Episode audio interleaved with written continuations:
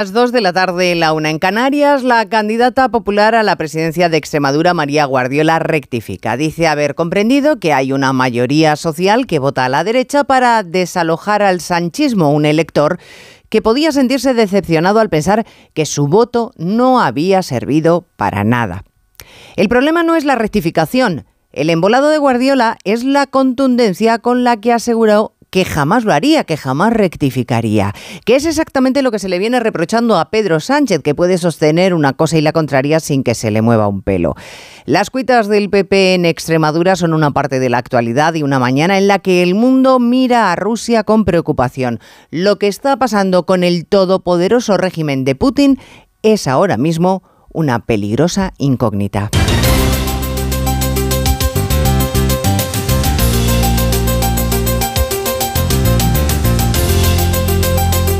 En Onda Cero, Noticias Mediodía, con Elena Gijón.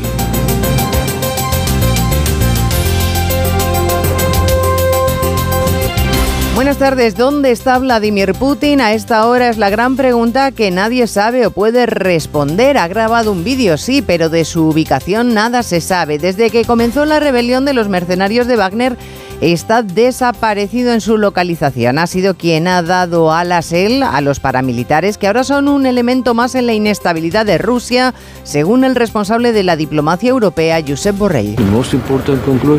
La conclusión más importante es que la guerra contra Ucrania lanzada por Putin y el monstruo que ha creado Wagner se lo está comiendo a él mismo, ahora actuando contra su creador.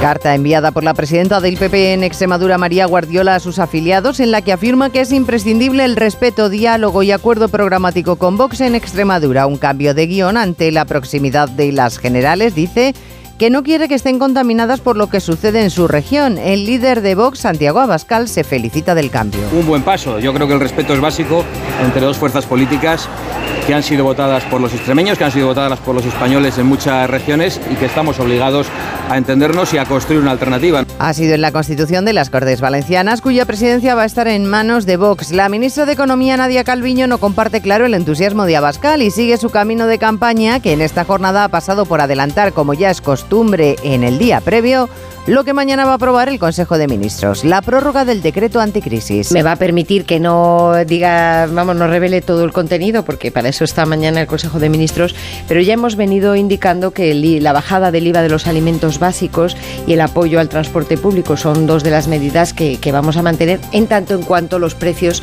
se sigan manteniendo, en el caso de los alimentos, por encima de lo razonable. Eh, la carne y el pescado siguen sin tener IVA reducido. Hay más noticias de la actualidad de la mañana que repasamos en titulares con Paloma de Prada y Jessica de Jesús. El Consejo de Ministros no aprobará mañana el fin de la mascarilla obligatoria en centros sanitarios y farmacias. Lo ha confirmado el ministro de Sanidad argumentando que su eliminación se incluye en un decreto de crisis sanitaria que todavía debe pasar los trámites correspondientes. El coronel Diego Pérez de los Cobos pide por carta al ministro Marlasca que cumpla la sentencia del Supremo que le obliga a restituirle como jefe de la comandancia de la Guardia Civil de Madrid. Teme que la convocatoria de las elecciones de julio esté dilatando el proceso. Primera jornada de huelga indefinida e inédita de los trabajadores de los inspectores de Trabajo y Seguridad Social exigen al Gobierno de que antes de que finalice la legislatura cumplan con el acuerdo alcanzado hace casi dos años para reforzar las plantillas. Mar anuncia que pedirá a la Junta Electoral Central que amplíe el horario de votaciones el 23J para capear las más, más que previsibles altas temperaturas. La plataforma que lidera Yolanda Díaz planteará que el horario de los colegios electorales se amplíe hasta las 10 de la noche. Alemania anuncia su disposición a estacionar de forma permanente a 4.000 militares en Lituania para proteger el flanco este de la OTAN. Compromiso del ministro de Defensa alemán, siempre y cuando ha subrayado se creen las infraestructuras necesarias. Carmen Sevilla ingresada en el Hospital Puerta de Hierro de Madrid en estado grave. La cantante, actriz y presentadora de 92 años y enferma de Alzheimer ha sido trasladada desde la residencia geriátrica en la que vive tras complicaciones en su estado de salud. En cuanto al tiempo, la ola de calor sigue dejando noches tropicales y temperaturas por encima de los 40 grados durante el día. Ocho comunidades siguen en alerta, en concreto Andalucía en rojo. Andalucía continúa en riesgo extremo por calor, sobre todo en la campiña cordobesa y sevillana, donde superarán los 44 grados. Los 43 en Cádiz, Granada y Huelva, donde se activa la alerta naranja, o en otros puntos del país como Extremadura, donde el aviso se extiende a toda la comunidad por temperaturas que oscilarán entre los 39 y los 42. El sofocante calor se extiende también a Madrid, Aragón, ambas Castillas, Cataluña y la comunidad valenciana. En estas últimas, las altas temperaturas podrían dejar tormentas o lluvias.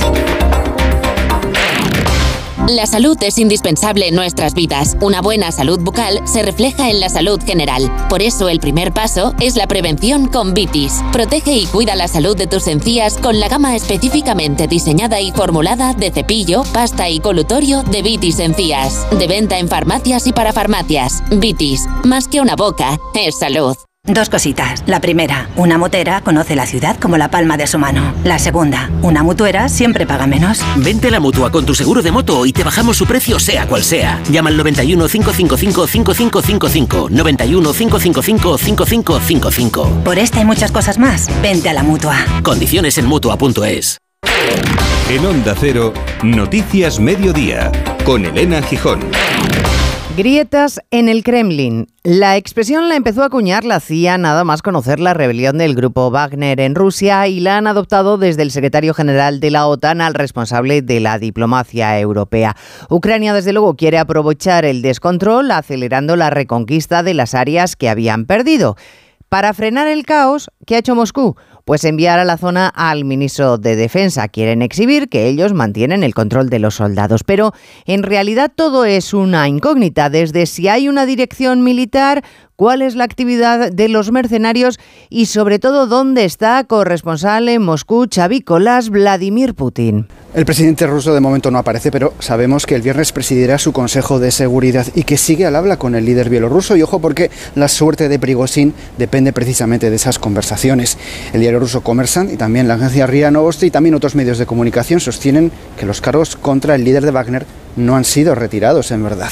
En Moscú, mientras tanto, se ha levantado por fin el régimen de alerta terrorista. En el sur reparan los daños causados por los amotinados. El primer ministro ruso, Mikhail Mishustin, pide unidad. Señala que el país ha afrontado un desafío a su estabilidad y que debe permanecer todo el mundo detrás del presidente que los cargos no han sido retirados a pesar de que supuestamente sí había sido el compromiso que había alcanzado el líder de Wagner con el presidente ruso.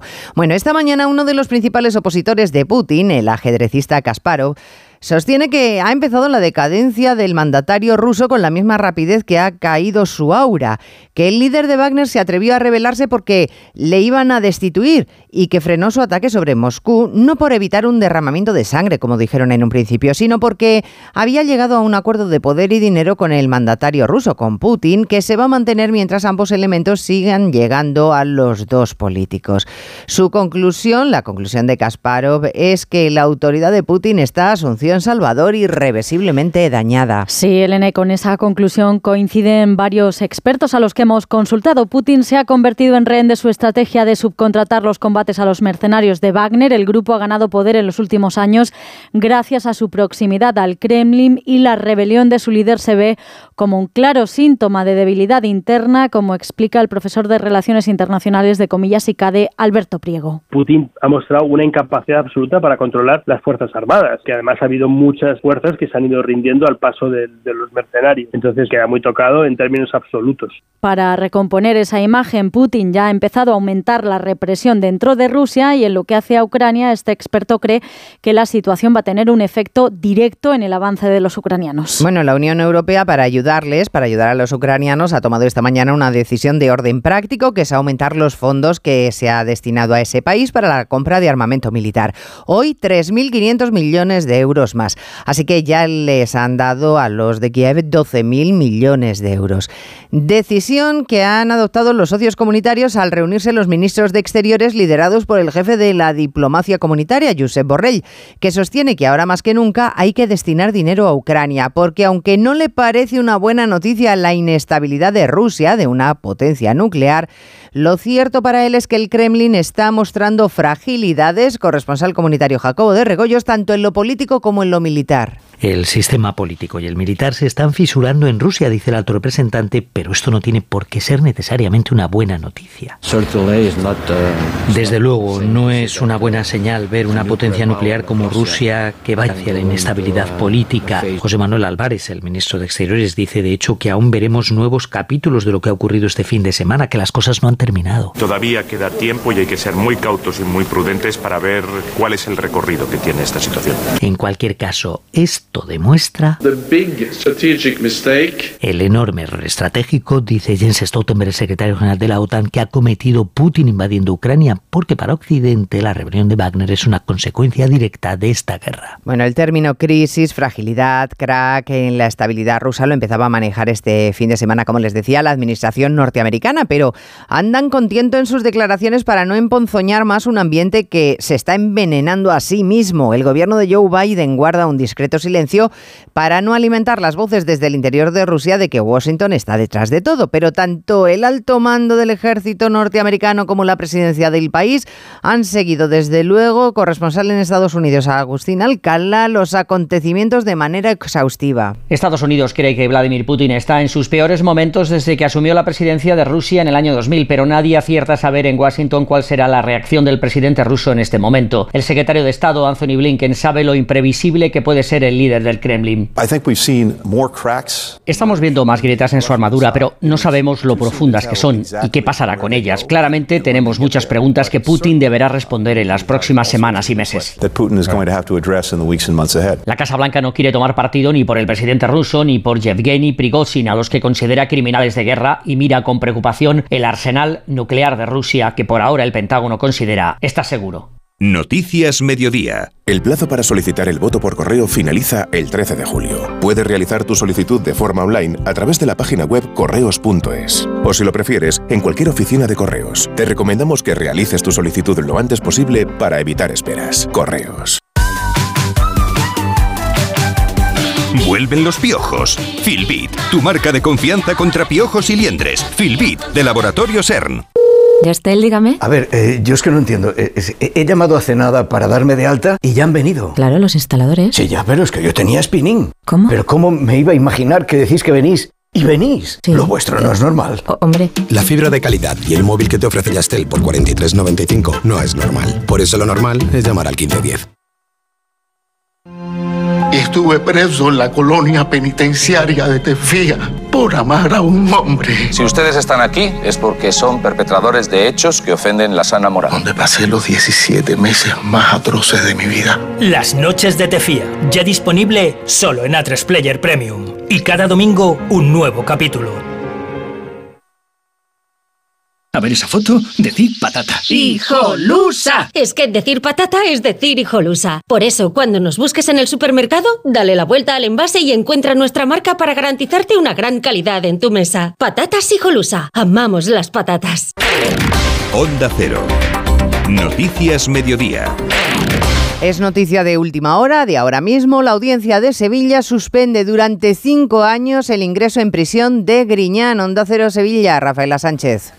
Buenas tardes. Buenas, sí, aquí estamos. La audiencia de Sevilla acuerda suspender esa ejecución de pena de prisión al expresidente de la Junta condenado por los seres debido a la enfermedad que padece. El tribunal da por buena así la solicitud de suspensión de esa pena privativa de libertad realizada por la defensa del expresidente de la Junta de Andalucía, que dispone que los jueces y tribunales podrán otorgar la suspensión de cualquier pena impuesta sin sujeción a requisito alguno en el caso de que el penado esté aquejado de una enfermedad muy grave con padecimientos incurables, como es el caso de José Antonio Griña. Efectivamente es el caso, por tanto la audiencia de Sevilla suspende durante cinco años la pena de cárcel para Griñán.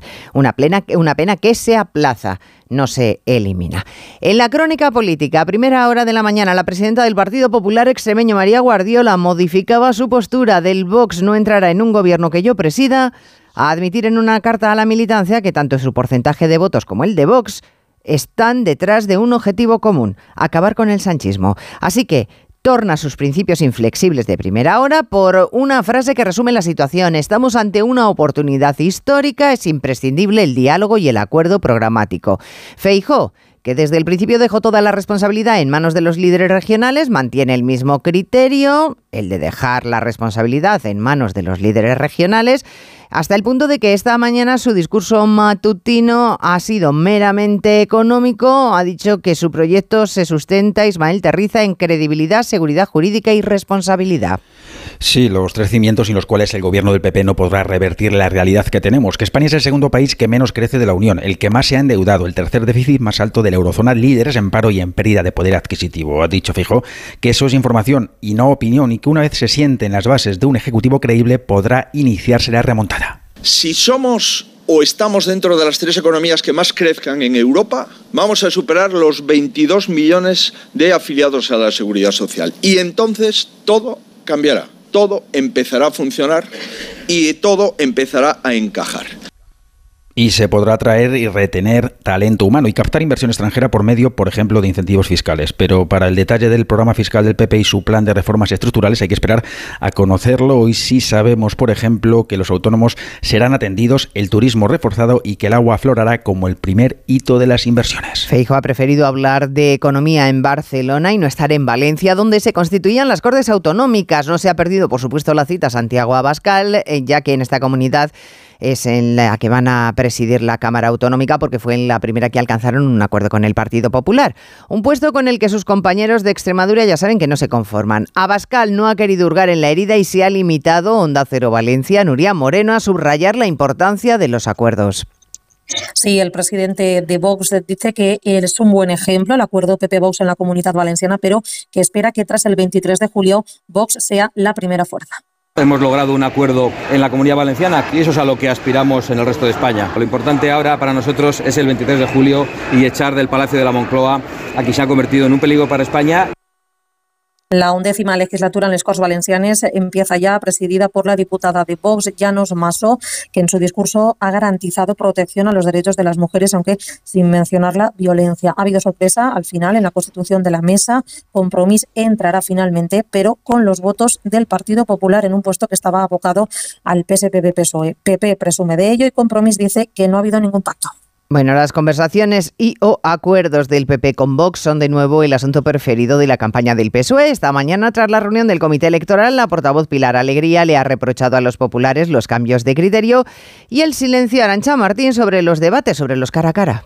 Que, dejan, que dejen de marear la perdiz, ha dicho Alegría, que digan si quieren o no debates y entonces nos reuniremos. Aunque la atención de campaña la ha puesto hoy el PSOE y en los acuerdos del PP, al que ha acusado de no tener principios por pactar con Vox, especialmente con la extremeña María Guardiola, Pilar Alegría le reprocha su cambio de criterio cuando ha visto que podía no gobernar. Aquí no hay límites, no hay principios, no hay líneas rojas para el Partido Popular. Lo único que importa es el señor, es el poder y para eso cualquier cosa vale. La dirigente socialista critica también que los acuerdos pongan a Vox a presidir los parlamentos autonómicos, las segundas instituciones más importantes de las comunidades. Recuerda, los van a presidir, dice, gracias al aval de Feijó, lo que, según Alegría, significa que Feijó avala y hace suyas las políticas de Vox. Como no hay debates, el presidente del gobierno sigue con su gira por los programas de televisión esta noche en el hormiguero, territorio hostil según su criterio, territorio de las fuerzas de la derecha que han cargado contra él por ojeriza, así que habrá que escucharle. Por lo que se refiere a sumar, su aportación del día es plantear a la Junta Electoral ampliar horarios de votación el 23J ante el calor,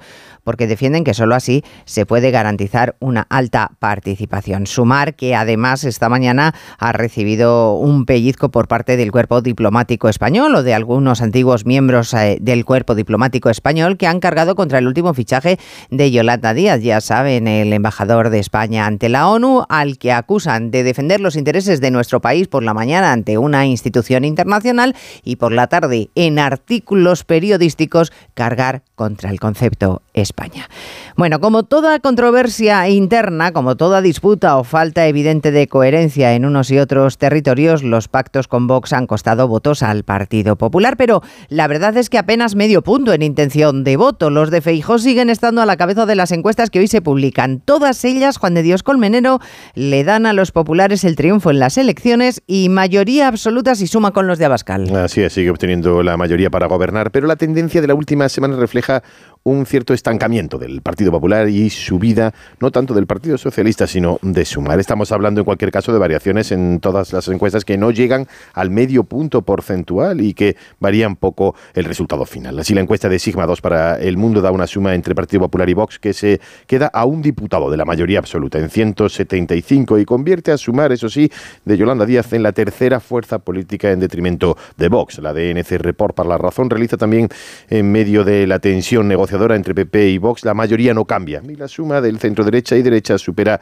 los 182 diputados. Y en sozométrica, por último, Sánchez recorta medio punto, pero Feijó le sigue sacando 44 escaños y Sumar sigue siendo la cuarta fuerza política por debajo de Vox. El gobierno no está en funciones, toma decisiones y a pesar de que el viernes se anunciaba bombo y platillo la retirada de las mascarillas en centros sanitarios y farmacias, el Consejo de Ministros ha preferido dejarlo para mejor ocasión, dosificar los buenos anuncios. Para mañana, según ha adelantado la vicepresidenta económica Nadia Calviño, lo que irá es la prórroga del decreto anticrisis.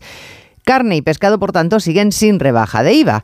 Los afectados por los descuentos son escépticos y quieren saber, Pedro Pablo González, si se mantienen la totalidad de las rebajas. Empezando por los transportistas, a los cuales, recordemos, se les, ha reducido ya la bonificación de combustible de 20 a 10 céntimos. Quieren volver a lo comprometido con el sector en los paros de los camioneros ya hasta final de año, como indica José María Quijano, secretario general de la Confederación de Transporte de Mercancías. Consideramos que esta medida ha de mantenerse en su cantidad inicial de los 20 céntimos por litro, tal como ocurre con los agricultores que tienen garantizado este descuento hasta final de año sobre el mantenimiento de la bajada del IVA para algunos alimentos. Aquí las distintas organizaciones de usuarios, ganaderos y cofradías de pescadores vuelven a pedir la bajada del IVA en carne y pescado. Como indicabas, no es un producto de lujo, pero es algo a lo que el gobierno sigue oponiéndose. Bueno, entre que no ha llovido y las sucesivas olas de calor, España va a tener problemas este verano. A pesar de la subida y misericordia de las temperaturas, la ministra Teresa Rivera y un elenco de meteorólogos que le acompañaban han tirado esta mañana de abanico.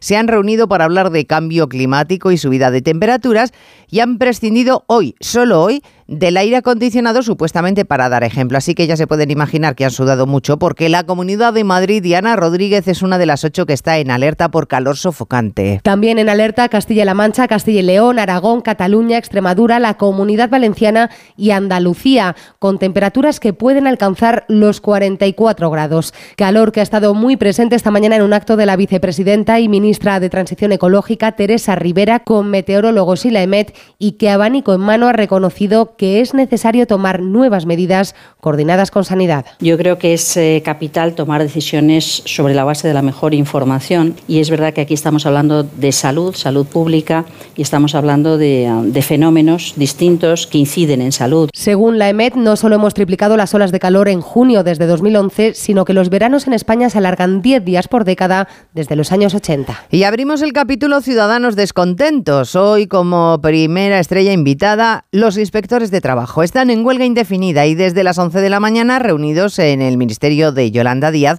para hablar de productividad.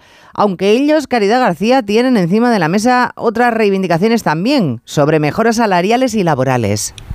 Sí piden al Gobierno que cumpla el acuerdo alcanzado hace ya casi dos años para dotar de una estructura al organismo con la RPT, la relación de puestos de trabajo, que es clave en la organización interna de este organismo. El sistema actual es de hace 20 años. Miguel Ángel Montero, inspector y portavoz de CESIF, denuncia que la última oferta que ha hecho Función Pública la semana pasada ha sido indigna y recuerda que esto no es un problema de dinero no nos dan nada, en el fondo nos están pagando por un sobreesfuerzo. Lo que queremos ya es la implementación definitiva del acuerdo, por lo cual ya no habría que hacer una implementación de productividad extraordinaria.